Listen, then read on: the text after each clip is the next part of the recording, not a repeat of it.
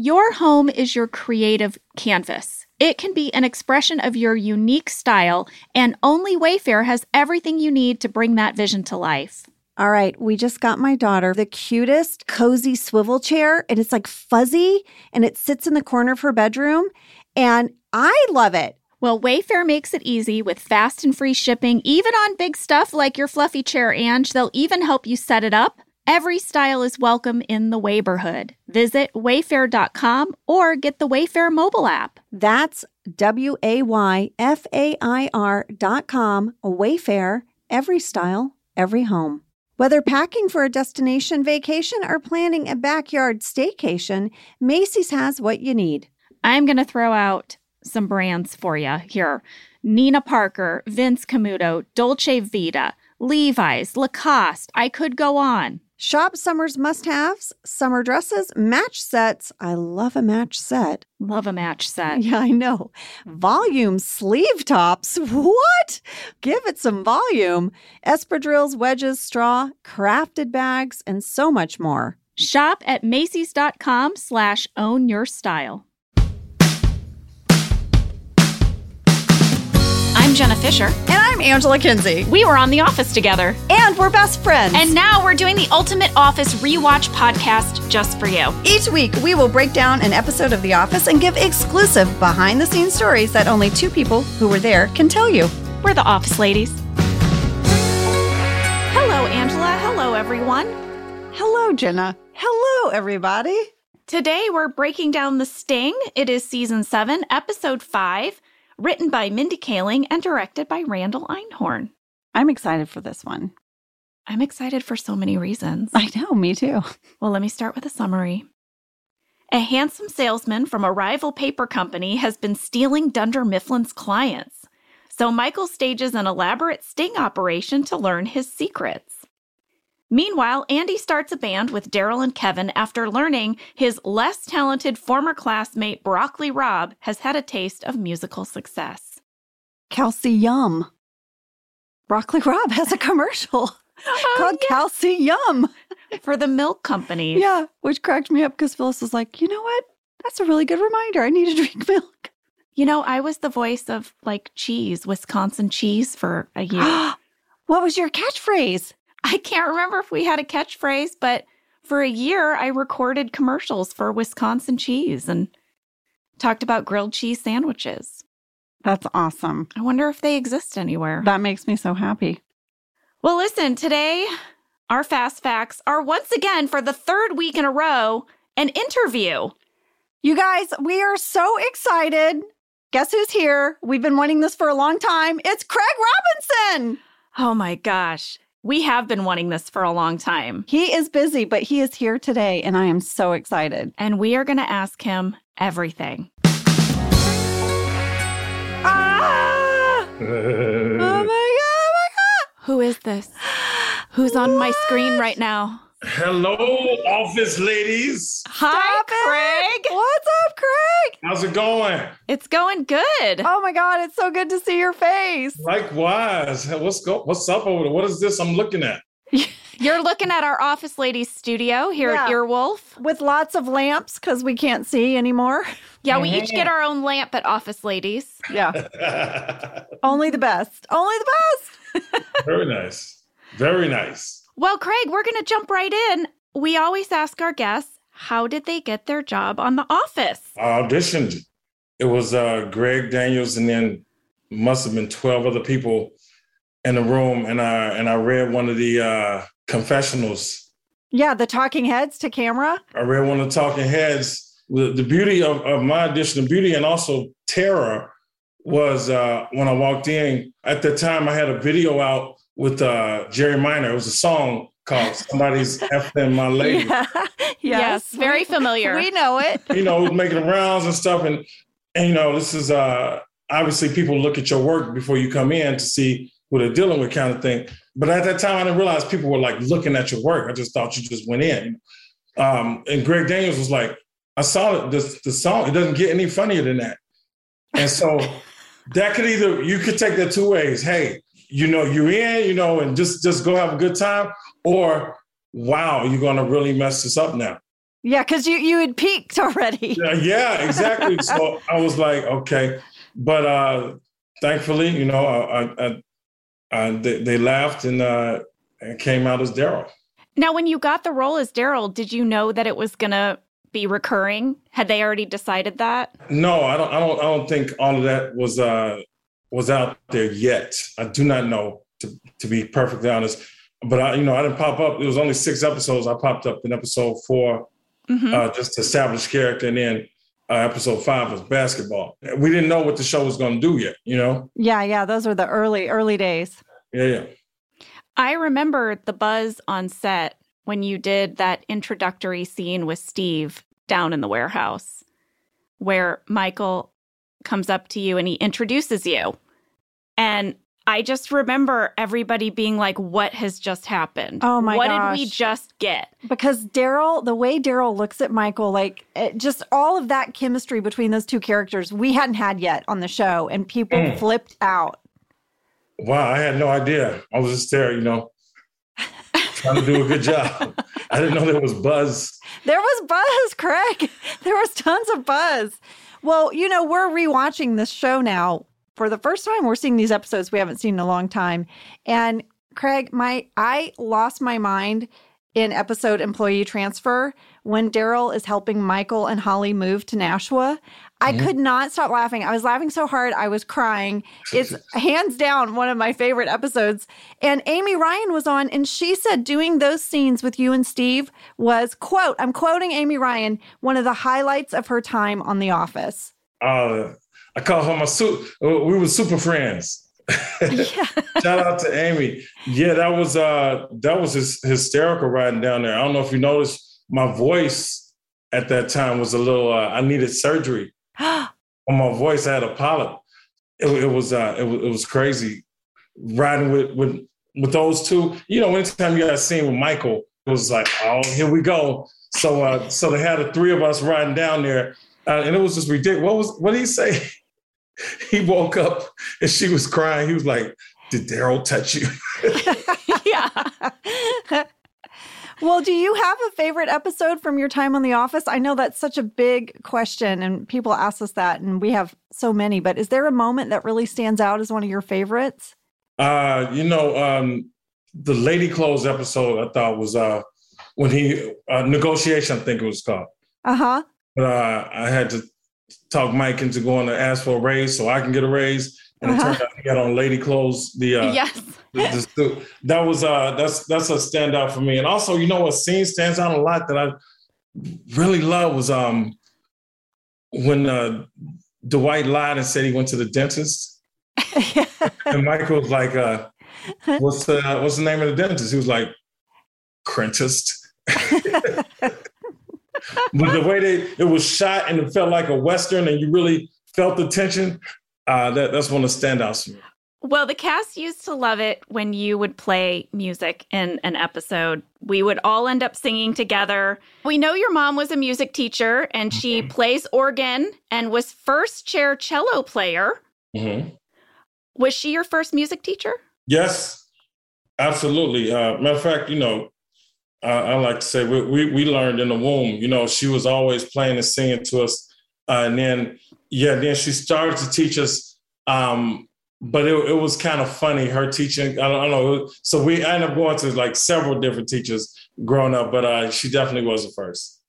What was the first instrument you learned? Piano. And how many instruments do you play? I dabble in other instruments. I could figure out things on you know the bass or the drums or guitar or, or uh, saxophone, trumpet. I, I, dabble, but I wouldn't dare say I play, you know, to, and that would insult actual players. But the piano, that's that's my thing. Okay, so in this week's episode, The Sting, Daryl, Andy, and Kevin all joined together to play Andy's original song, Please, Mr. President. And this sets off a really fun arc for you guys playing together. We did some research, Craig, and you guys play in Pam's Replacement, The Last Day in Florida. You also play in Local Ad. You sing everyone's favorite, People's Persons Paper People. And then your band, The Nasty Delicious, with your brother Chris Robb, played in Goodbye Toby Part 2. I mean, you got to do so many cool like performances within the show. Was there one of the songs you guys performed together that was your favorite or a standout memory? No, that Goodbye Toby episode was uh was wonderful. First, you know, I got to put my band in there and, and my brother and uh and then, you know, we would just just to be featured up there like that. If you watch that episode though, I'm gonna uh I'm gonna give away something probably What? nobody else would notice. But there's one part where my with the editing, where my uh the guitar player is just jamming, but you don't hear any guitar.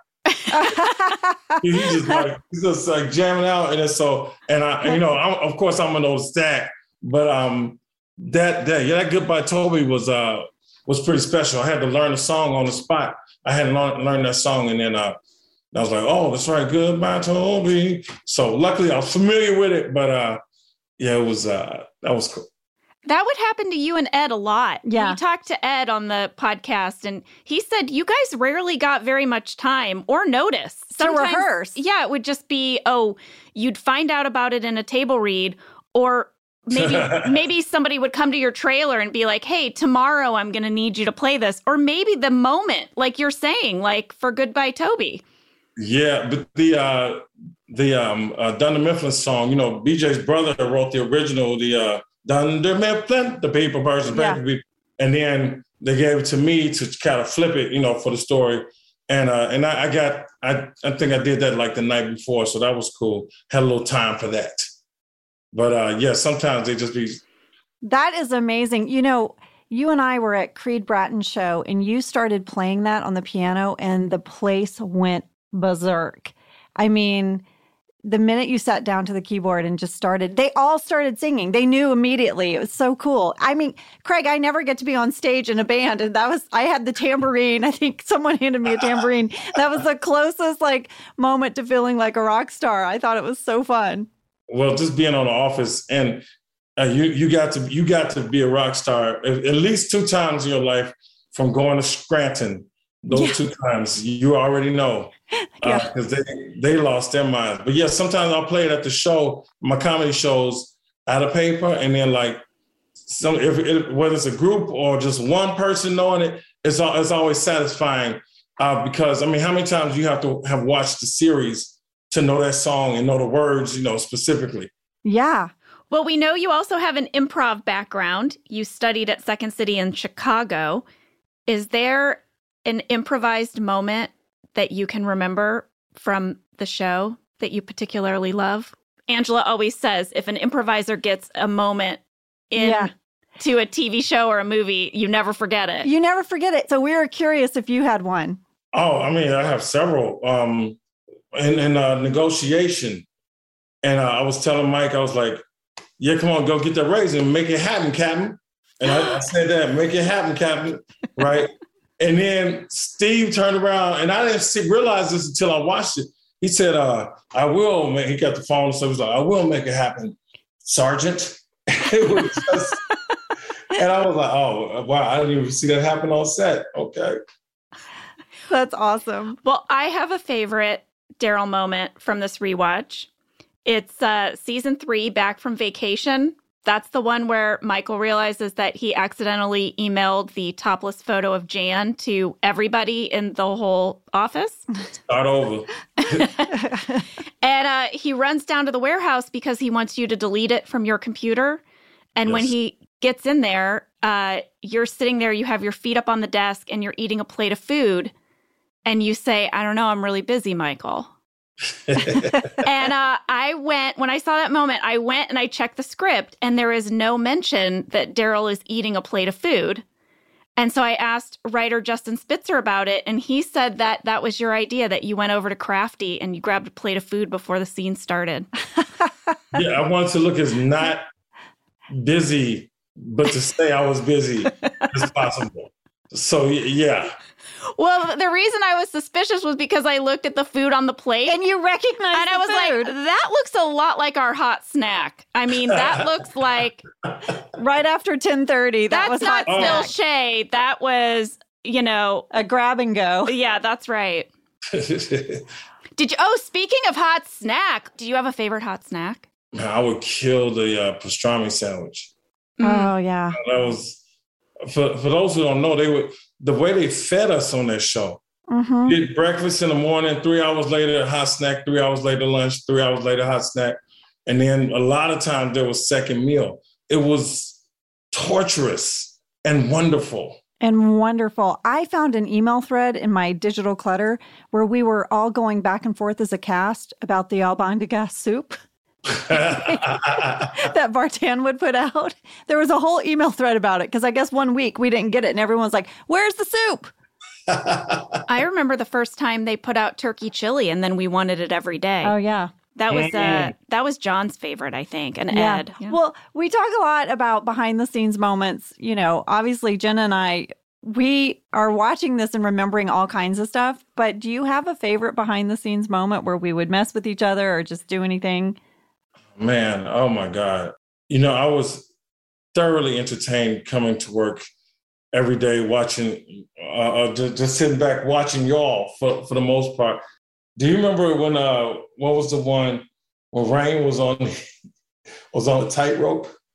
Yes. Oh my God, that, that, that still haunts me to this day. Him trying to balance Yeah. and, and we were all just laughing, trying to hold our laugh in.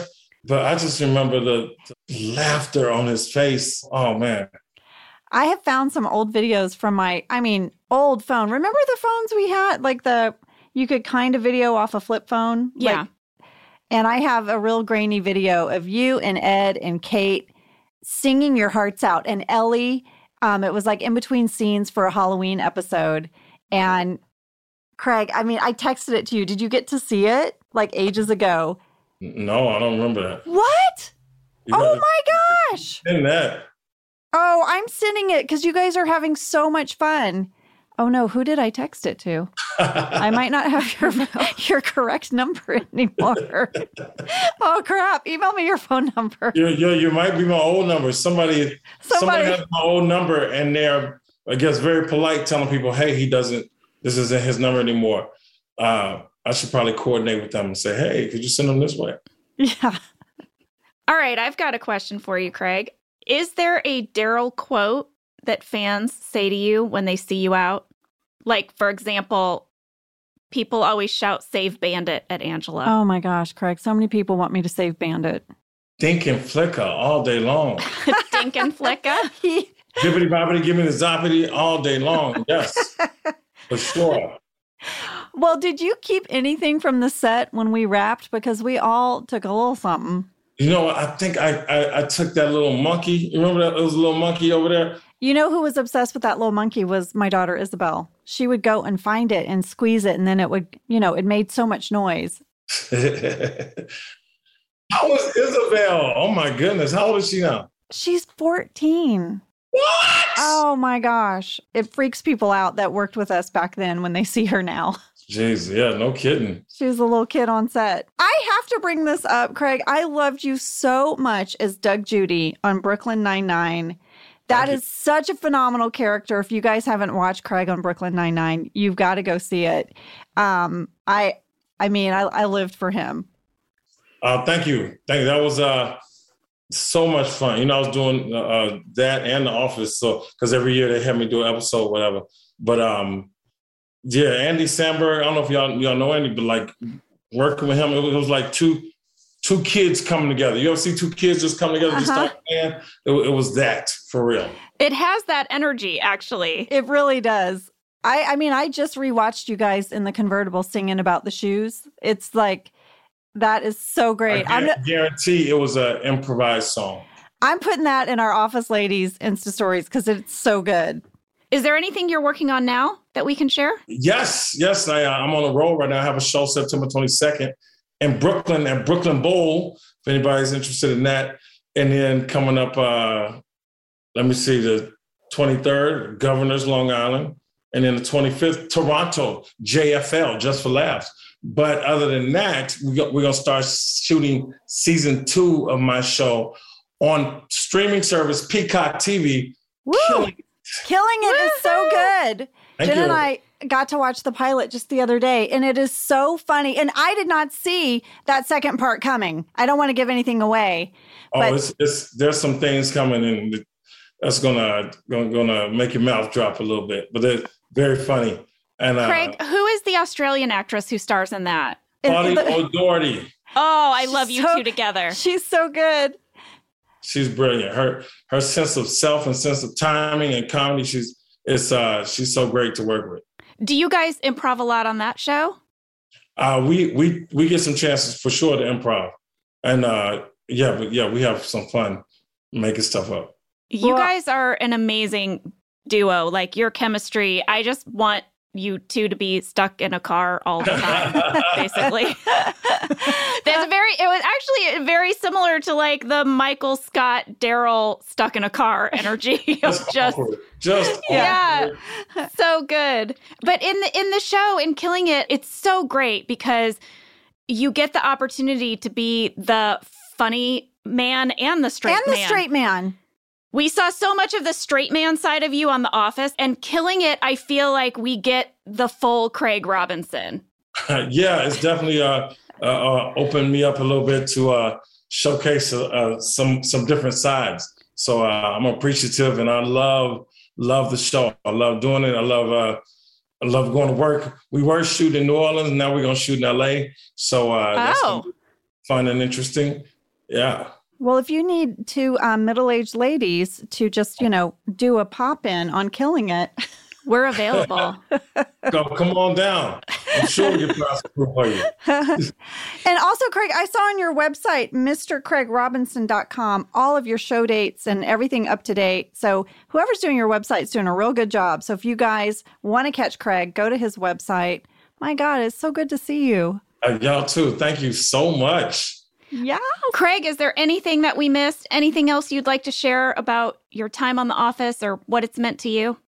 I mean, you know, it's like um, being off on the office. It's like you're everybody's friend. Like everywhere I go, somebody's ready to buy you a drink or some share a story. Some stories I get like this. It's the only time my family comes together. Is or, or my mother was sick, and, and this is the only thing made her laugh. You know, it's all these incredible uh, stories about people bonding with the office, and now people have seen it. You know, nine, 10, 14 times through, and it's somebody's like it's on constant loop at my house it's just uh, such a, a, blessing to be a part of that, and uh, you know, uh, it's a it's a blessing to to share with you ladies. You know, we we had some good times over. Yeah. We did. Well, Craig, we love you. It was so good to see you. Like, thank you so much for having me, ladies. Everybody, yes. people around the world are like, hey, why, do office ladies, do office ladies. I'm like, I'm trying, I'm trying. We'll get there. Well, we love you. Big hugs. Big Love hugs, guys. Big Craig. hug. Ah. I want to see you in person soon. Yeah. Yes, just let me know. All right. All All right. right. All right. Y'all be good. Thank Take you. care, everybody.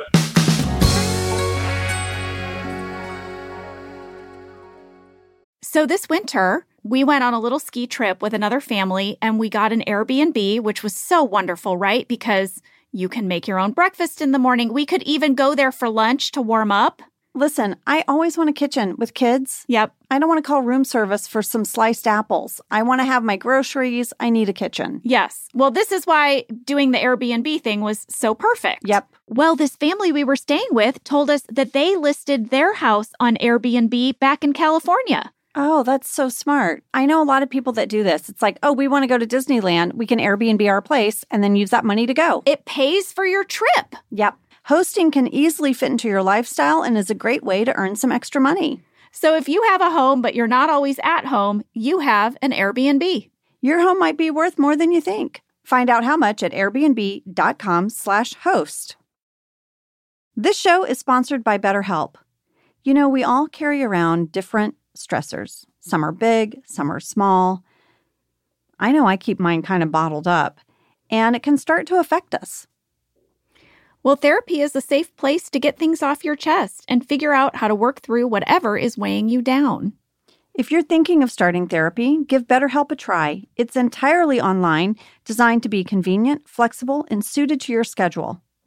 Just fill out a brief questionnaire to get matched with a licensed therapist and switch therapists anytime for no additional charge. You can finally get a chance to talk about all those stressors.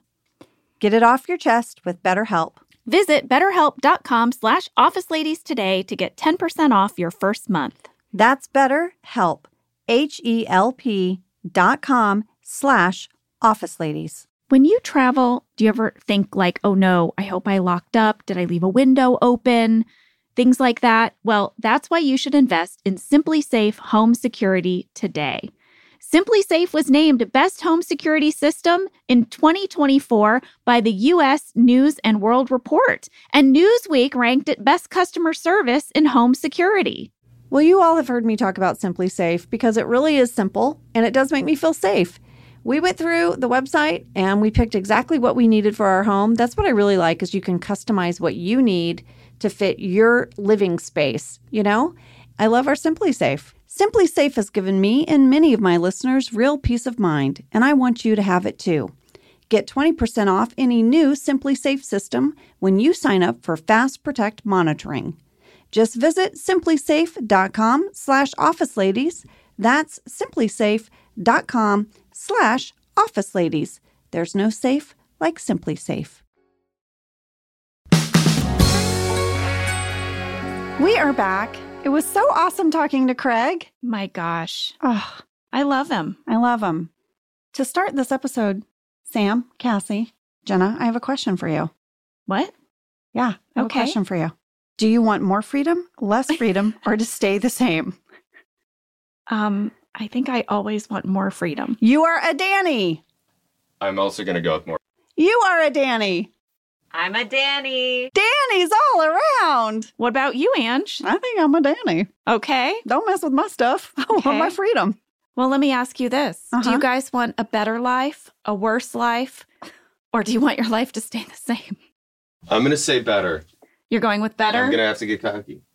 Cassie left the room. I'm going to assume she was going to go for better. Okay. I like my life. You want it to stay the same? Yeah, I'm happy in my life. But I mean, wouldn't better just be even better than the life you already like? I'm happy. I am too. I mean, listen, if my life stayed the same, I wouldn't be upset. Yeah, I don't know. That's a tricky one Mhm. because it's like I'm so thankful for what I have. I don't want to be too greedy. I'm so happy. Okay, so we'll keep the life we have, but with more freedom. Yeah, We're half Danny. we're half Danny. This episode opens with Oscar in the parking lot. He has a new bike. He's a cyclist. Who knew? Who knew? Did you catch the Pam sass? I did. It was so delicious to me. I really felt like we had to hear it. Sam, can you please play it? Love cycling. Andy, I feel like a tourist in my own city. I literally can't wait to wake up every morning. Okay. She is a Well- beaut. Can't beat a horse. Okay. But then I love Dwight's line where he says it can't beat a horse, it's a bike that pedals itself. I mean, it's kind of true. That okay, though, that you did to me was just you. Like- Okay. okay. All right, buddy. Give it a rest. Ah. Well, at 18 seconds, Kevin refers to Oscar's bike as Lance Armstrong's bike. Turns out Phil Shea and Randy Cordray reached out to Trek Bikes. They're in Wisconsin, and they were the product sponsors for Lance Armstrong's Tour de France victories. Wow. Yeah. They connected with Trek Bikes head of public relations, who turns out was a huge fan of The Office, and they gave us two bikes. Two of the Madone or Madone models. They were the exact same bike that Lance Armstrong used. Randy said that they were full carbon fiber frames with top of the line wheels, drivetrains. At the time, these bikes retailed for around $6,000. Come on. He said a similar bike today would probably be near double that. I got my bike at Target. I don't even have a bike. so you're doing better than I am. That is a nice bicycle. Well, Michael's going to decide that he needs to ride it. Yeah, Michael really wants to ride the bicycle. Puts the helmet on, he gets on. He does need Jim and Pam's help. He cannot steer it. He explains to them he used to have the little wheels in the back. We had a fan question from Lana W. in Atlanta, Georgia. During the cold open, Jim and Pam are helping Michael on the bike, and at 49 seconds, what is happening on Pam's face? What? Jenna, are you about to break or sneeze in this moment? Lana, I saw it. I missed it. What are you doing? I can't believe you missed it. It is the most ridiculous moment of mugging that I do on the show so far, in my opinion. That was me acting like Michael was heavy. Oh no. That was some face acting to indicate that Michael is very heavy. I can't wait. I want to go back and see it. Either that or maybe like the pedal was actually digging into my shin and I was it looks In like pain? I'm screaming without making a noise. It's really over the top. Well, shortly after Pam has that expression on her face, Michael is going to be able to ride a little bit and then he crashes. He does. Randy told us we did two takes of this crash, and we used Steve's stunt double, Eric Solke. That is who actually crashed, and then we did some creative editing to have Steve pop up. He said on the first take, we kind of scratched up the bike, but it was still functional, and we did a second take. Well, after the scene was over, Phil and Randy called the Wisconsin Trek office to see what they wanted us to do with the bikes. They asked that we return the scratch bike. They picked up the shipping cost, but they gave us permission to gift the other bike to Steve Carell. Because Steve had been racing bicycles in high school, he was an avid cyclist. He was absolutely so thrilled at the generosity of Trek. And Randy sent us a picture of Phil and Randy and Steve when Steve was given the bike. I did not know that Steve was a cyclist. I mean, the man is an onion. He's he's very sporty. The layers just keep coming off. He can play hockey. He's a cyclist. Well, we got a fan mail flurry about Michael's cycling ability. Casey H. from Coral Springs, Florida, plus many others mentioned in Double Date at Helene's birthday lunch, Michael says he would do a triathlon. He has the running and biking down, he just needs to learn how to swim. But then in Benihana Christmas, he can barely ride his bike into the office, and here he crashes into a car. Mm-hmm. Which one is it? Can he ride a bike or not? Thank you, Casey, for pointing out these continuity mysteries. Here's what I want to say I didn't realize that Steve was an avid cycler, and I'm very impressed with his fake bad bike riding, now knowing that. He really sold it. I mean, and he didn't make a big face. oh, oh, oh my gosh. Could you imagine my face if I had to do bad cycling? Please, mine would be horrible too. I would just be like, huh. Oh my goodness. This episode is going to start with Jim and Dwight. They've got a big meeting with the chief buyer for Frame Select, Steve Nash. Not the Steve Nash, you know, the amazing point guard, played for the Phoenix Suns, Dallas Mavericks, Lakers. He's now the head coach of the Brooklyn Nets. Not Angela, that Steve Nash. Angela, we don't need this description. Stop being a condescending jock hipster. Okay. Steve Nash is so cool. I have a location alert. Both the exterior and interior of Frame Select was a building on Alameda Boulevard in Burbank. The office was an empty suite that our set decorating crew, led by Steve Rothstein, had filled up.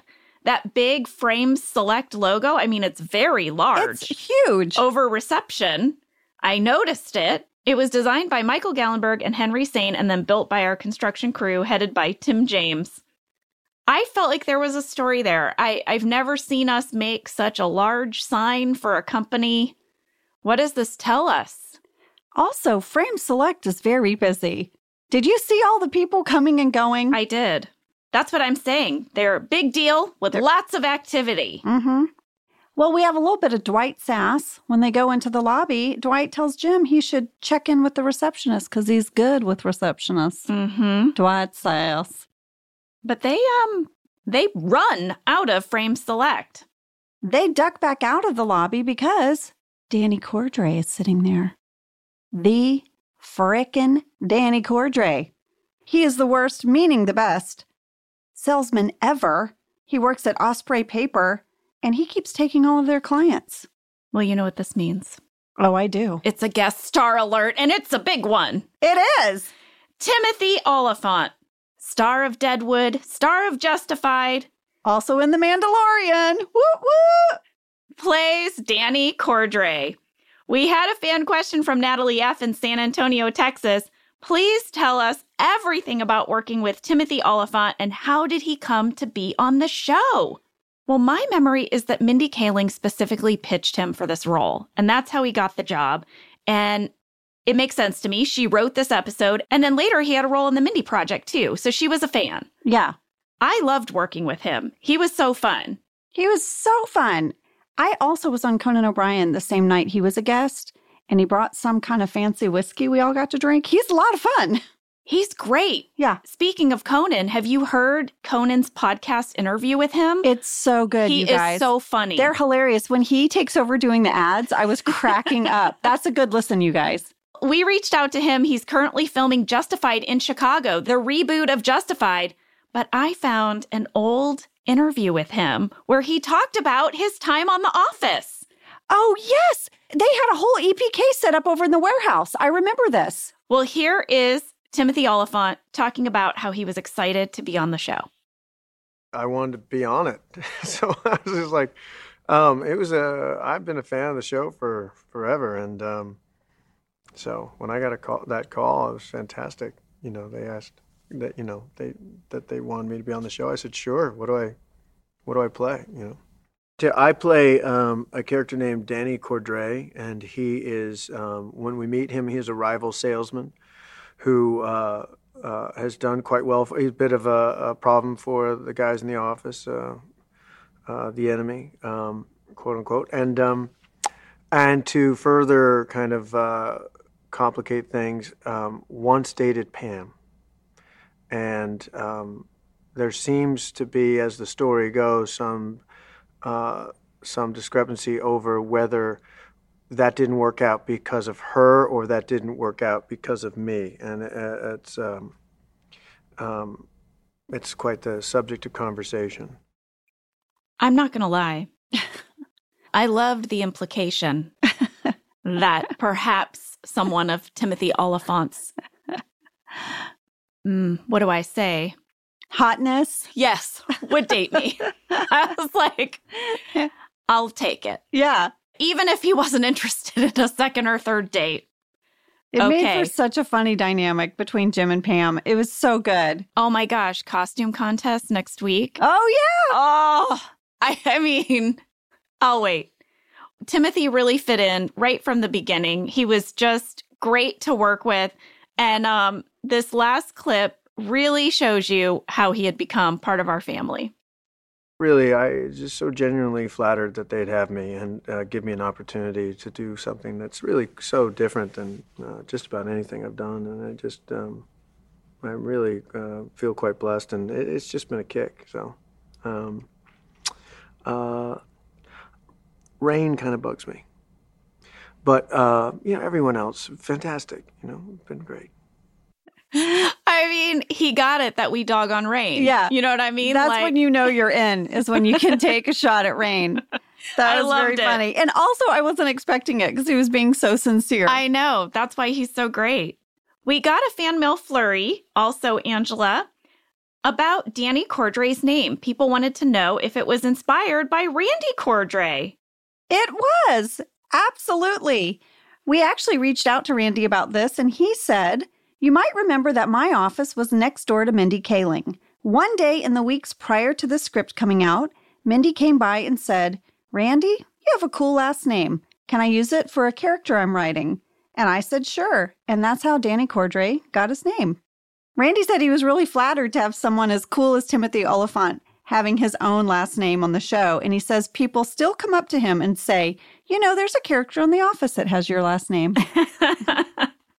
oh, that's amazing. Back at the office, Andy is starting to spiral. We mentioned this earlier. He's gotten his Cornell alumni magazine and has learned that Broccoli Rob has this milk commercial that he's singing in. And Andy can't take it. Andy was the musical one. He had more solos than Broccoli Rob. And now Broccoli Rob has a commercial. Listen, not only that, he's collaborating with Trey Anastasio, the guitarist from Phish. Oh, yeah. And there's a quote about how great that collaboration was. I mean, he doesn't know what to do with himself. We had a fan question from Anne S. in Zurich, Switzerland. Hello, Anne from Zurich. This question traveled a long way. When Andy is reading the Cornell Alumni magazine, Cornell is written in purple. It seems very odd for a school magazine to not be in the school colors. Did you have to do this for copyright reasons? what a smart catch. I asked Randy. He said that was a real Cornell alumni magazine, that Phil Shea got a real one. And I looked it up, and sometimes they print the name in purple. Don't know why, Don't know why. but it's it a, was real. it's a Cornell mystery. I know. Someone from Cornell, if you know, let us know. Why sometimes purple? Is it a secondary color? I don't know what that means. Well, like sometimes in sports, you have like the team jersey. Mm-hmm. They'll have their home version, they'll have their away, Away version, game. and then they'll have a specialty one. Guess whose son got really into all of the home and away and specialty jerseys of every major sports team for a period of time?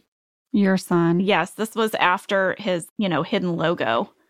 I love that he learns all of that. Our son just got really into Legolas from Lord of the Rings and just wanted all of the elf wigs we could purchase. We had a bin of wigs by the front door. I would come home, he'd be Legolas in the front yard. Why do you need multiple wigs? Sometimes Legolas had braids. oh, I didn't it know was- that. Sometimes it was just down. Oh, Yeah. I didn't realize. Yeah, we had a few options for Legolas. Depends if it's like a formal event. Thank you. Thank you, Sam. Oh. Mm-hmm. See, I can tell you all about the jerseys and you can tell me about this guy's hair. it And- doesn't seem quite the same. I mean, I don't know. This is knowledge we have. this is knowledge we have. Speaking of fan mail, we got this really interesting letter from Sarah L. in Ontario, Canada. Here's what Sarah said In this episode, Andy hears of the success of his old buddy, Robert Broccoli Rob. Sarah points out there are a lot of Roberts on The Office. We use this name a lot. We have Bob Vance, Mm-hmm. who, by the way, was played by Bobby Ray Shafer. We also have Robert Dunder, Robert Mifflin. Upcoming, we have Robert California and Senator Robert Lipton. That is a lot. We really liked that name. Sarah went on to say that according to babycenter.com, the name Robert means bright fame. And it peaked in popularity in the United States in the 1930s and 40s, which totally makes sense for Robert Dunder and Robert Mifflin. But, you know, I guess our writers, it peaked in popularity with our writers. I had not even realized. Me either. Sarah, thank you. You did a sort of like a little, A little Mini Dr. Thibodeau. Yeah, a mini Dr. Thibodeau. yeah. Lady, we haven't mentioned Jim and Pam's talking head about Danny Cordray. They're very, did you find it like a little tense? I mean, I thought it was so fun. I love that Pam goes, You know, I have a baby with you. Yeah. But here's this dynamic we don't see often where Jim is a little rattled by someone. Yeah. Yeah, it's like the Charles Miner thing. Well, I guess there's some controversy over who dumped who or who fizzled who. Yeah. Pam seems to think he wasn't interested, but Danny says it was the other way around. We're going to find out next week. Mm-hmm. Well, back at Frames Select, Dwight and Jim are going to have to walk into the lobby Mhm. where Danny is sitting. And Dwight thinks that the best way to intimidate Danny is to talk about having gotten tickets with his date to a penis museum. A thousand dollars. That's how much it cost. Those were the tickets. Well, we got a fan question from Colleen M. in Louisville, Kentucky, who said Dwight tries to impress Danny by having a fake conversation about a large penis he saw at the Penis Museum where tickets are $1,000. Well, this line stuck out to me because I've been to this museum. Oh my gosh. It's called the Icelandic Phallological Museum, mm-hmm. and it is an entire museum dedicated to penises. Tickets are really less than $20, so I just wanted to say Dwight really overpaid. Well, Colleen, I looked up this museum. No. I can't believe you've been there. No. It is in Reykjavik in Iceland. Oh my God. Um, and you guys, she is right. It contains a collection of phallic specimens of more than 200 penises and penile parts. wait, well- wait, wait, wait. Are they real? Yes, belonging to land and sea mammals of Iceland. There's also 55 specimens belonging to 16 different kinds of whale, one specimen from a rogue polar bear, 36 specimens belonging to seven different kinds of seal and walrus. There's some images I can't get out of my mind. I want you to know because I looked at the gallery. also, here's the thing here's the thing that kind of cracked me up. According to their website, and it's true if you look at the gallery, in addition to the biological section of the museum, which is a bunch of penises in jars. Visitors can also view a collection of about 350 artistic oddments and practical utensils related to the museum's chosen theme.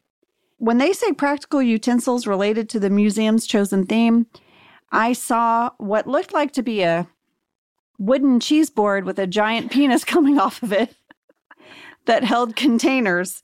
And Colleen is right. It is 2,500 Icelandic krona, which equals roughly $18.41 in the United States. And children under the age of 13 get in for free. I mean, You can go to their website. If you Google Penis Museum, the first thing that comes up is the Icelandic Phallological Museum. Am I saying that right? Phallological? I don't know. Phallological. I mean, phallic, phallological. Yeah. Phallological. There's a lot of penises there, you guys, that you can see. But And- mostly of like marine life. hmm There's some kind of land mammals as well. There's 20 different kinds of land mammals. no, And, a um, human? Are there any there's a few, um, human Mhm. penises? There's a few Homo sapiens. hmm Hmm. There's some folklore specimens. Overall, it contains 282 specimens from 93 different species of animals. And you can get a cheese board with a giant dick coming off of it. Who conceived of this museum? Who pitched it? Who funded it? The founder is a historian with a BA degree from the University of Iceland and an M. Lit degree in Latin American history from the University of Edinburgh, Scotland. His name is, I'm going to spell it for you. Okay. It's S I G U R O U R. I think if I'm reading this correctly, his last name is H J A R T A R S O N. Okay. Okay. I was not sure how to say that. That's fine. On the website, if you go to the website, he writes about how this all came to be. In the founder's own words, it says, The foundation was laid in 1974 when I got a pizzle or a bull's penis. Just got it. Uh huh. Received that. Received that. As a child, I was sent into the countryside during summer vacations, and there I was given a pizzle as a whip for the animals. So he could whip the other animals with a bull's penis. Could Um, be standard. I mhm. don't know. Some of my teachers used to work in summer in a nearby whaling station, and after the first specimen, they started bringing me whale penises. Oh my gosh. It's like this was thrust upon him. He didn't even seek it out. The penises found him. The penises found him. Then he says the idea came gradually that it might be interesting collecting specimens from more mammalian species. By 1980, I had 13 specimens, four from whales and nine from land animals. It goes on and on and on, you guys. As he collected, the museum was formed, and they even have honorary members of the museum. All I'm thinking right now is how grateful I am that my son collects flags from different countries. Well, there's that. yes. And you know what? I'm sure from a biological standpoint, they have learned a lot by all of the penis in the jars. And if you want to go see them and get a cheese board with a penis that also holds glasses, Sam has already put it on his Christmas list. I've always wanted to go to Iceland. Me too. It's on my list. I've heard Reykjavik is amazing. I will probably now go to this museum. I know you will. Angela, thank you You're welcome. from the bottom of my heart. Thank you, Colleen. Well, I think we should take a break because when we come back, Michael is going to get a phone call in the middle of his conference room meeting. Yeah. Jim and Dwight are freaked out. Yeah, they're calling in Michael for backup, and I have a deleted scene that really shows why they got so in their head.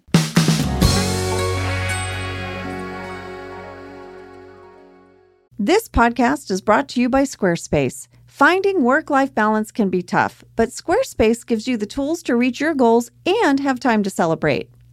Squarespace is the all in one website platform for entrepreneurs to stand out and succeed online. You can use Squarespace to create a website, engage with your audience, and sell anything from products to time, all in one place.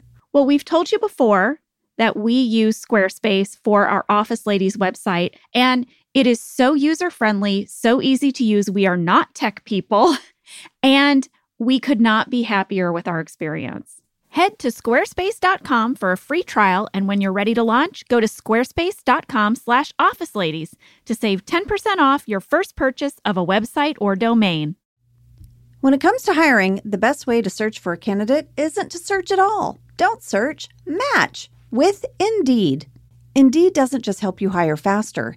93% of employers agree Indeed delivers the highest quality matches compared to other job sites, according to a recent Indeed survey. Ditch the busy work. Use Indeed to connect with candidates faster by scheduling, screening, and messaging. And Indeed's matching engine is constantly learning from your preferences, so the more you use Indeed, the better it gets. 23 hires were made on Indeed every minute, according to Indeed data worldwide. And listeners of this show will get a $75 sponsored job credit to get your jobs more visibility at Indeed.com slash Office Ladies. Just go to Indeed.com slash Office Ladies right now and support our show by saying you heard about Indeed on this podcast. Indeed.com slash Office Ladies. Terms and conditions apply. Need to hire? You need Indeed.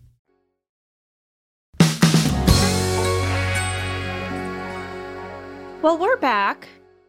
Danny is not impressed by Dwight's Penis Museum tickets. They ask him what he's doing there, and he's like, I'm just here for the coffee. He's so smooth. I know. Dwight's like, no, you're not. Dwight gets like so pissed off. And Jim is like, you can just tell Jim wants to hide under the table. The scene would have continued, and I'm going to play the deleted scene because it really shows you how in Dwight and Jim's head Danny was getting because everything just falls in this guy's lap. Everything. Listen to this. Hey, by the way, did you open that uh, restaurant? Last time I saw you, you were talking about that. Yeah, and I did. It was embarrassing.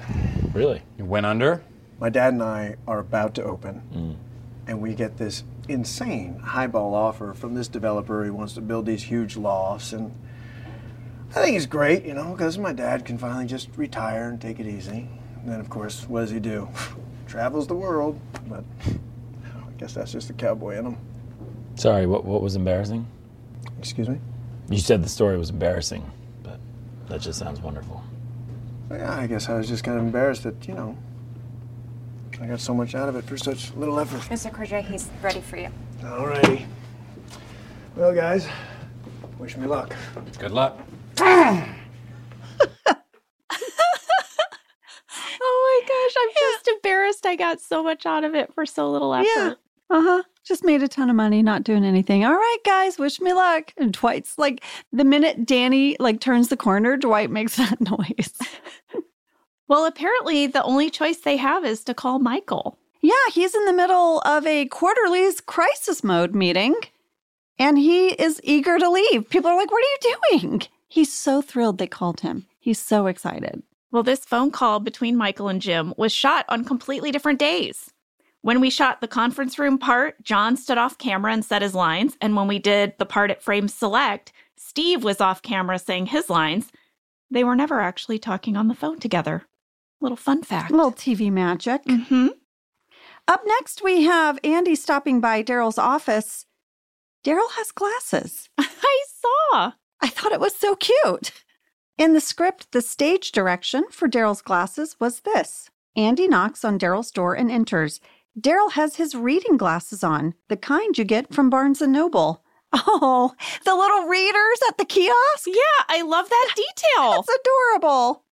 well, I guess Daryl is so busy because he's entering his points on his Weight Watchers website. Yeah. Randy said this was a big deal to clear Weight Watchers. Oh, Yeah. He said NBC Sales originally said no because they were in the process of negotiating a quote integration deal with another NBC series. An integration deal is where a company like Weight Watchers or Staples will actually pay the network an amount of money to mention their product on the air, where it's not a coincidence. mm. I guess our sales department didn't want us to give away a mention for free because they thought it might undercut their ability to negotiate for the uh, other show. Randy said there was a quote, flurry of emails between us and sales, and eventually they said, fine, You can mention it, but only this one time. And now you're on our list. I guess so. oh my goodness. Well, Andy is stopping by to talk to Daryl because he wants to start a band and he needs Daryl on the keys. He offers him $60 a session.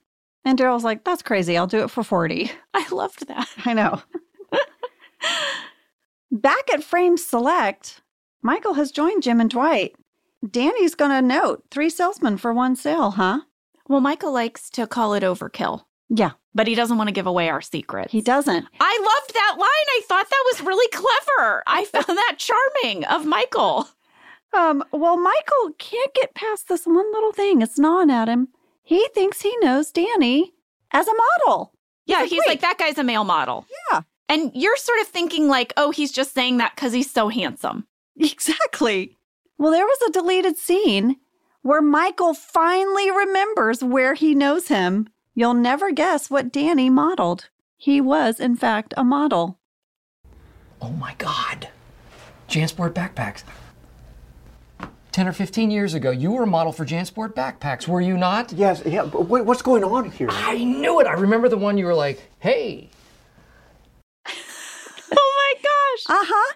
And the storyline continues. Michael later finding the backpack ad online. He went on his computer, he pulled it up. There's a photo of Danny with the backpack. It's so great. It's in deleted scenes. But guess what? Randy shared with us that Michael Gallenberg shot this photo on green screen. Henry Sane photoshopped the image into purchase stock backgrounds from Getty Images. Henry also built the fakey webpage for it. And Randy gave us the full resolution image of the backpack photo shoot. They are amazing. I'm going to put them in Office Ladies Pod stories, but imagine with me Timothy Olyphant as Danny giving a very moody, kind of sassy glance over his shoulder as he has a backpack on.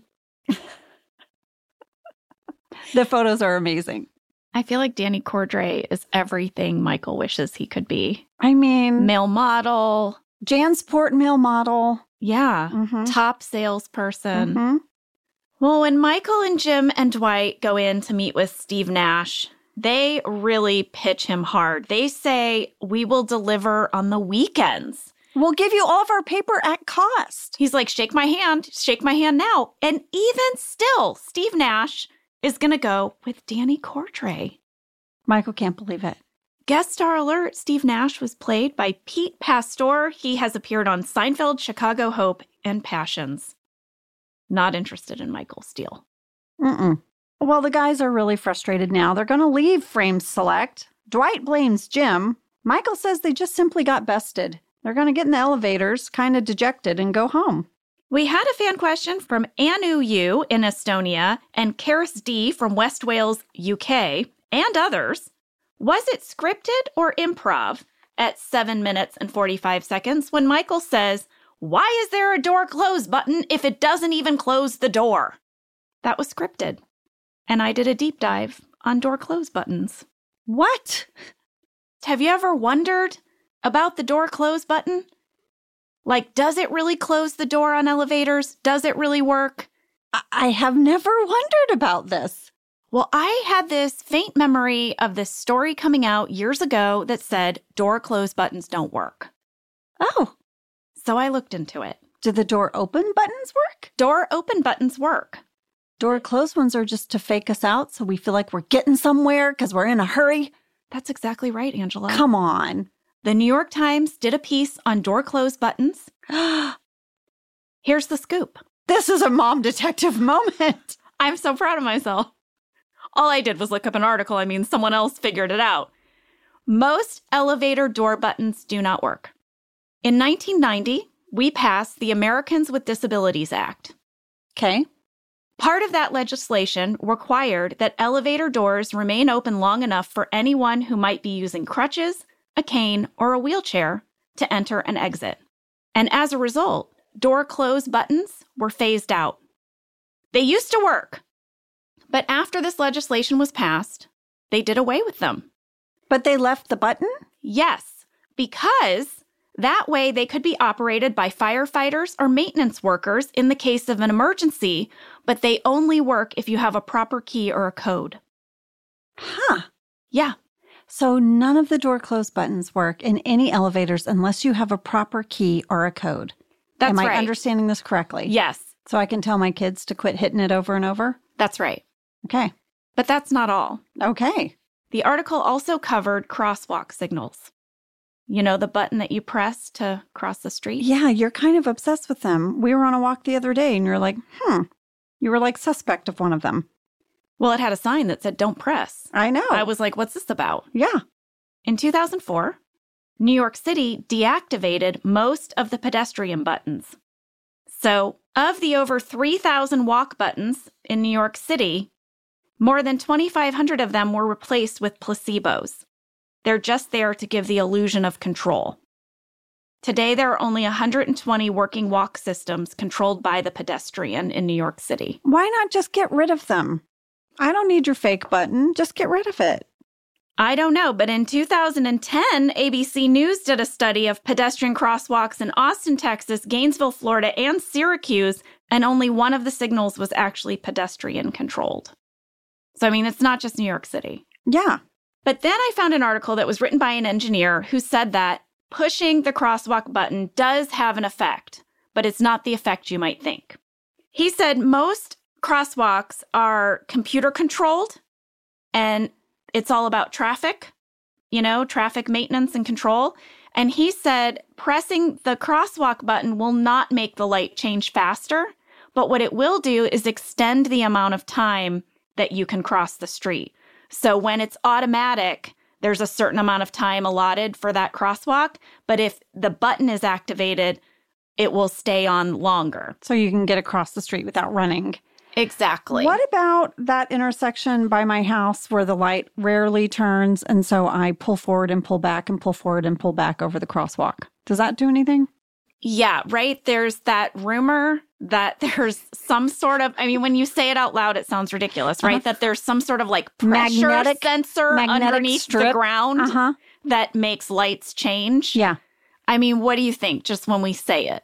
Based on all we know now about the buttons, do we think that's real? And when you say it out loud, it sounds like it doesn't work.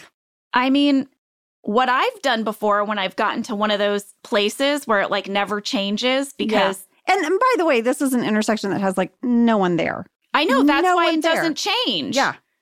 What I've done before is I've gotten out of the car and pressed the crosswalk button. I've done that. and now I realize that I'm doing nothing. I know, I've done that too. Well, there you go. Well, that was fascinating. hmm The article went on to say that we need these fake buttons. Why? We need the illusion of control. It's good for us. Um, oh my gosh. what is this, an episode of Westworld? Listen, the article had a third category, and I didn't know if I should bring it up, but it's about office thermostats. None of them work. They're controlled by some master thing. Most buildings, master thermostats, are controlled by a master Grid grid somewhere thing. not accessible. And then the office you rent, they'll put like a fakey box in your office. Like they found that like 85% of them were fake. And they gave workers the illusion that they could control if they were hot and cold, and they found people complained less. What the hell? And so buildings had like the fake controls in the offices because then they just didn't want to deal with people complaining. Nothing is real. Nothing is real. I don't know. Nothing is real. Oh my gosh. I'm going to go live in a cabin in the woods I know our thermostat here at Earwolf works. because we mess with it all the we time. We do. We come in and it's freezing. Crank it down. And we make it hot. And then Mhm. other people come in and make it freezing again. Mhm. So that is happening. I guess Earwolf bought a building with real thermostat Yeah. controls. No fake box. Michael is feeling pretty crappy about losing the sale. He's gathered the sales team in the conference room to go over everything. I want to point out at 7 minutes 52 seconds on the whiteboard it says Danny Cordray, semicolon, a real threat, exclamation point. Yeah, it's during this meeting that Dwight suggests they lure Danny to the office, pretend it's a different office, and then they spy on him. They watch his sales technique. Like the stinger. Yes. You know, that movie with Robert Redford and Paul Newman, The Stinger, where they ride horses. Yeah. I went back and rewatched The Sting. The whole movie? I didn't get through all of it because it was a little bit late, but almost all of it. It's so good. It's so good. Oh my gosh. The Sting is why I learned to play the entertainer on the piano. Da na na na na na. Da-na-na-na-na-na. Yeah. I told my mom I want to learn how to play the entertainer on the piano. We got a piano teacher. I took piano lessons for like two years. I learned all the chords and the things. Finally, I learned the entertainer and I stopped. Can you still play it? Yes, it's the only thing I can play on the piano because I stopped my lessons as soon as I learned it. but I was obsessed with that movie. I love it. For those of you who haven't seen The Sting, it was a 1973 American caper film involving a complicated plot by two professional grifters to con a mob boss. And those two guys are Robert Redford and Paul Newman, and man, was it fun to rewatch them. Robert Redford is so charming. I don't understand Paul Newman's eyes. I really don't understand how you can have eyes that blue. He's so handsome. He's so handsome. And then he made all the salad dressings and he gave all the money to charity. I know. I know. Amazing. So they are going to set up this elaborate ruse. Let's just talk about where did this budget come from? Where did the fake sign come from? It says Pennsylvania Solar Tech on the door. They get Meredith to play the head of Pennsylvania Solar Tech. But here's my question. When they walk Danny in, Mhm. they have Erin walk Danny in. Yeah. Where did she greet him? At the door? As he walked in, did he not see that Dunder Mifflin is also here? I don't know. He's there to meet Meredith Van Helsing. He's focused. I reached out to Kate Flannery about doing these scenes with Timothy Olyphant because she's so good in them. She crushes it. She said, Ange, I was so nervous because I had just watched Deadwood. Oh, Sheriff Seth Bullock. That's all Kate could see. She said she was also excited because she got to have a whole new look for Meredith. She got to wear a nice suit that actually fit her well. She got pretty hair and makeup. And she said shooting the scenes were a blast. She also shared with me she improvised the line, You smell like a Scorpio. oh, that's such a good line. I know. Thanks, Kate. Well, we've got Jim, Dwight, and Michael in Dwight's like little security office, whereas Meredith is set up in Dwight's building office. I have a location breakdown for you. Okay. Dwight's surveillance room and Dwight's management office were both built on stage two in our warehouse. For the surveillance office, they actually had four pre placed lipstick cameras that were really broadcasting into that little surveillance room. Oh, that's so fun. So the guys got to actually watch Kate and Timothy play out these beats. Yes. Oh, that's so cool. Yes. And it cost about $6,000 to set that up, the little fakey surveillance room. I think we should check in on the band. Yeah. They're down in the warehouse and they're singing their song, Dear Mr. President. Daryl says he doesn't think Andy should sing from the point of view of a little girl. That's weird. The lyrics to the song were written by Mindy Kaling, and the music was written by Craig Robinson and Ed Helms. These were all original songs. Randy said they even had to create legal contracts between Mindy, Craig, and Ed in order to record and release them. I mean, after watching this episode, I found myself humming. I was like, wait, because I watched it like three times. The line, please, Mr. President, if you want to give hope a whirl, bring our troops home safe and sound, says this little girl. Like, I can't. I can't. Like, it's stuck in my head. We had a fan question from Mag C in Yorkville, Illinois, who said, I am 11 years old and I've watched the show for years. My teacher asked us to write a paper on our favorite celebrity, and I chose Jenna. Aw. Mags, thank you so much. Mag's question is Were the people who played the instruments professionals? Well, I'll tell you, Mags. Craig, Ed, and Brian were all really playing their instruments. I would classify Craig and Ed as being at the level of a professional musician. I'm not sure I would put Brian there. Brian, Well, no offense. To be fair, Brian would be the first person to tell you that whenever he had these scenes, he would be so nervous because he's like, guys, I am not a musician. You guys are. Randy said that when they recorded these scenes, they recorded the vocals and the instrumentals together live. And he said this was a problem later because when the international sales team went to sell the show internationally, they couldn't dub the voices because they couldn't separate it from the music. Oh. So Randy had to go back. He had to hire music composer Eve Nelson to create separate keyboard, drums, and guitar and re record the music and then sync it with the dubbed foreign language vocals. It was a whole thing. Wow. Mm-hmm. Well, Andy is going to play the song for the whole group, and he really wants honest feedback. Could the song be famous, like in a car commercial or something? I loved Ryan's response. Yeah, I know. The Ryan sass. Ryan is so snarky. When he asks if maybe someone might skate to it at the Olympics, he's like, I don't think so because they don't usually skate to such bad songs. and then what really seals the deal that it's not going to be a hit is that Creed said he really liked it. yeah. And then Andy's like, ugh. That really pumps me out. At 11 minutes 43 seconds, I noticed that I'm holding Pam's pink mug. I noticed that too. And you're all in pink, kind of. It was like a whole pink thing happening. Well, forgive me if I've said this on the podcast before, but that mug broke. I had that mug for all nine seasons, Yeah. and in the ninth season, it broke. And they glued it back together for me, and I keep it on my bookshelf. But I have a late breaking development about Pam's pink mug. It didn't break again, did it? No, What happened? I found a woman who makes replicas. Did you order yourself one? I did, and it's really great. It's this woman named Linda Renee Pottery from Bluffton, Ohio. She has an Etsy shop. All of her pottery is beautiful. You know, I love handmade things. Mm-hmm.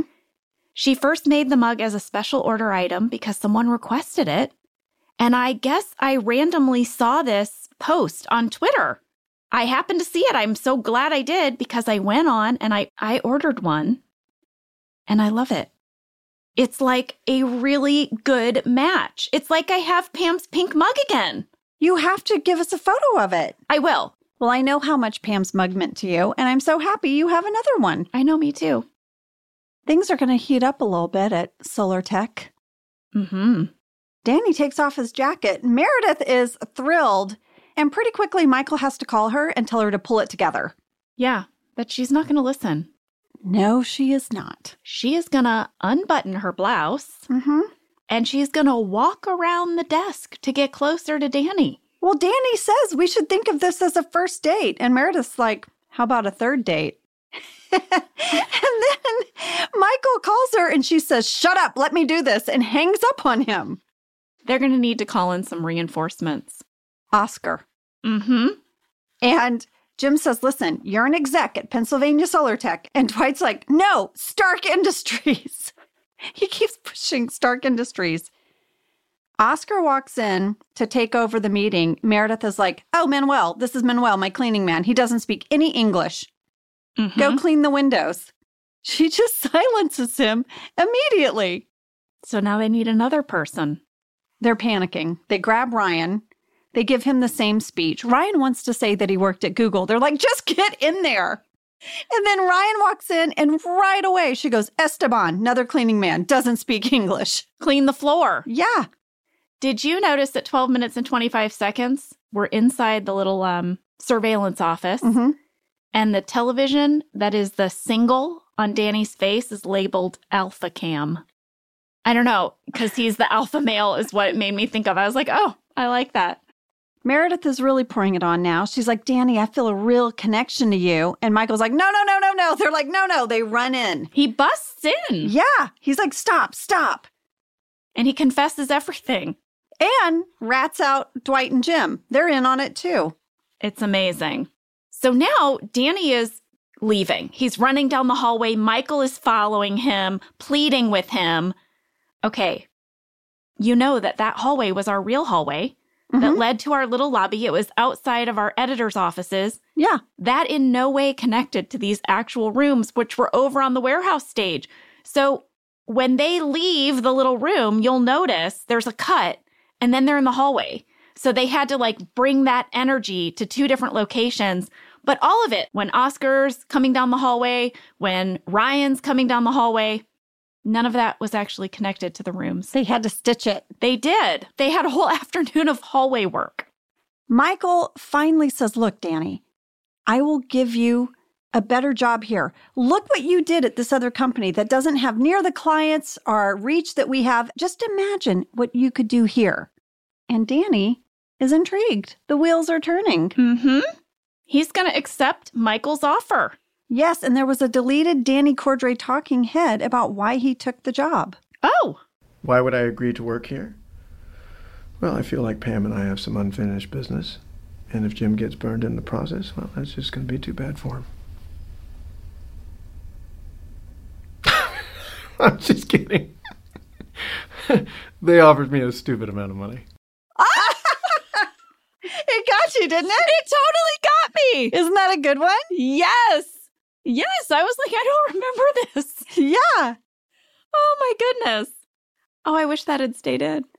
And then how much money did Michael offer him? Oh my gosh, I don't know. And later, Michael is going to remember I already have a traveling salesman. It's Todd Packer. Yeah. Ah. well, Michael's going to announce it to the whole office. He's going to bring him up. Kelly has a big reaction Mm-hmm. to meeting Danny, and it caused a standards and practices flurry of emails. It was the F bomb. After the table reading, we got a note that said this page 32 please bleep Kelly's f- remark completely with no beginning or end consonant sounds and blur the visible lip flap. They don't like the lip flap. They are all over the lip flaps. You're going to lose the audio, and we will not be able to tell she's saying f. Well, I guess after they locked the editor's cut, they had to send it back. And here's the note they got. As previously noted, please blur Kelly's lips when she says f. Please blur the frickin' lip flap. How many times do I have to say it? These assholes in the office never blur the lip flap. Oh my gosh, can we please meet this person? Ah. Well, Kelly is happy, but the sales team is not. They are not. They are going to go into Michael's office and tell them that Danny is going to steal their clients. Well, I want to point out two things. The first is from 17 minutes and 37 seconds until 18 minutes and 15 seconds, you can see Danny Cordray standing outside of Michael's office in the background of this scene. Mm-hmm. Timothy Olyphant had to stand there the whole entire scene. That's what you need to know. He was just standing there. Also, for my background catch folks, did anyone else notice that there are no toys? Not a single one. No toys on Michael's desk. Did anyone notice, Angela? We got a fan mail flurry about it. Yes. Brooke J. from Montana, Maggie E. from Tennessee, and many others said, Why is Michael's office more empty than usual and there aren't any toys on his desk? Not a one. Also, Christian H. from Independence, Missouri. It seemed like the bookshelves were missing from Michael's office toward the end of the episode. What happened to them? Is there a deleted scene or something we don't know about? Yeah, what happened? Was this that time there was that funky smell in Michael's office in the carpet and they had to pull it up? I have a memory of this. You mean like in real life or fictionally? In real life. No, I never remember that. There was a funky smell and they had to disassemble the Michael Scott office? I have a memory of that. We should ask Randy. I just remember one time it got a little stinky. Okay, I don't remember that. But I mean, I'm just assuming that they used all of Michael's stuff to create the Meredith Van Helsing office, and that's where all his furniture went. I'm sorry, they did not use any of his toys in Meredith oh, oh Van Helsing's oh, oh, office. oh, oh, oh, oh, they used his mug? Well, the mug, and he points it out, to Mhm. which Jim says, You know, this isn't a real TV show. But were his clackety teeth there? Was his little squishy ball that goes in and out? Were I the don't little know. clacky balls there? I don't know. Maybe the clacky balls were there. We didn't look close There enough. There were no clacky Who balls. wants those? Why do you need them? Sam Why are you liked them. watching them? What does it bring your desk to have balls clacking back and forth? What is it? Who invented it? Well, I, I never got to the bottom of it. I still don't get it. Are they relaxing? What is it? I liked the clacky balls. Sam got us each a little pair of clacky balls. And um, Sam, I've been wanting to tell you this for some time. They were sitting on a low shelf in my home office, and um, we had a friend whose toddler came over, and in maybe five seconds, put all the clacky balls in one giant knot that no one has been able to undo. We now give it as a challenge to people who come over. Like, can you undo what a toddler did in five seconds? No one's been able to do it. That makes me actually very happy. I'm going to take a picture of it. Please do. I understand that it's like some sort of physics phenomenon, the Mhm. clacky balls, Yeah. but I just don't understand how they became such a popular desk item. I just don't get it. I, I'm going to deep dive it. Maybe it's a special episode of Office Ladies, bonus episode, clacky balls. Where did they come from? How did they rise in popularity?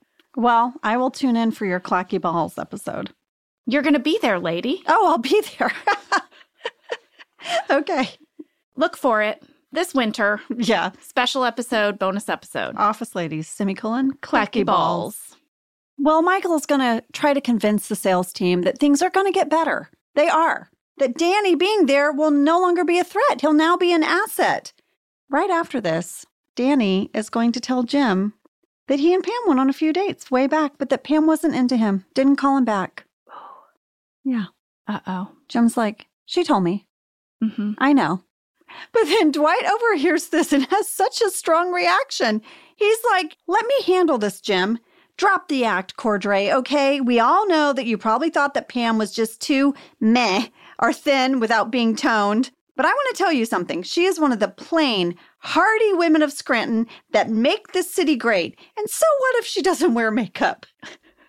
Lady, when we did the table read and I heard the line thin without being toned, I laughed so hard. I was like, that is such an accurate description of my physique.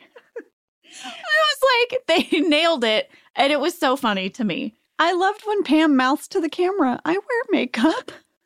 Also, I love he describes her as meh. Meh. That was very funny.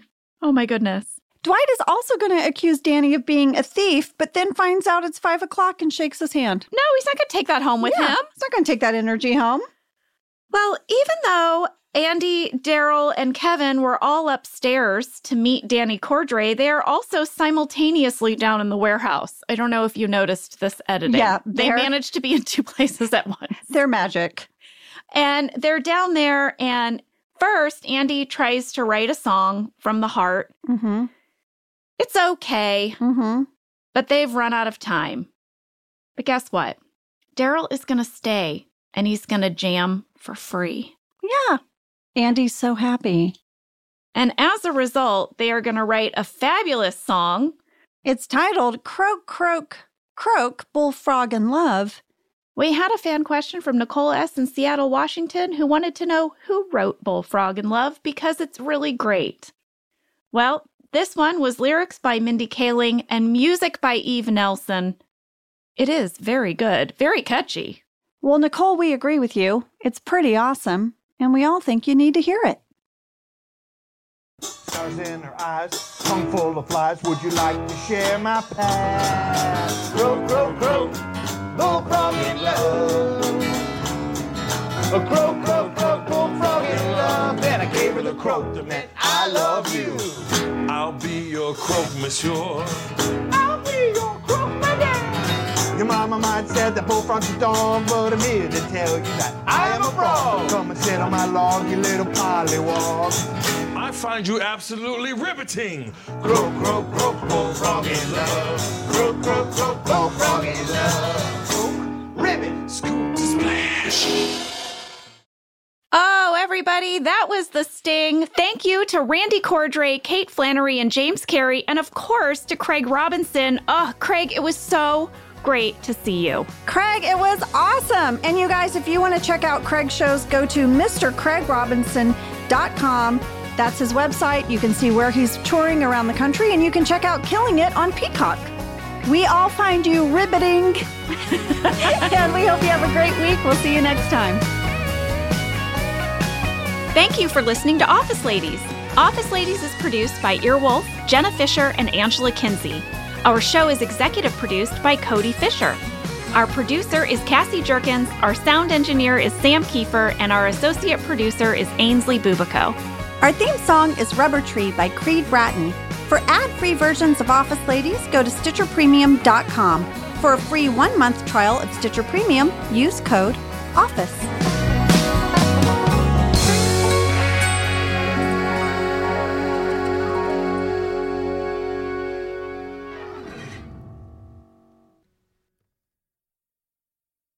Go spread the word. When you get a fresh hot McCrispy from McDonald's and you can feel the heat coming through the bag, don't try to wait till you get home. Always respect hot chicken. The McCrispy, only at McDonald's. Ba da ba ba ba. Some people like to deep clean every Saturday morning. I prefer to spend a few minutes every day keeping things fresh with Lysol. Lysol's disinfecting wipes conveniently tackle surfaces, including remotes, tablets, and smartphones, killing 99.9% of viruses and bacteria. Don't just clean, Lysol clean.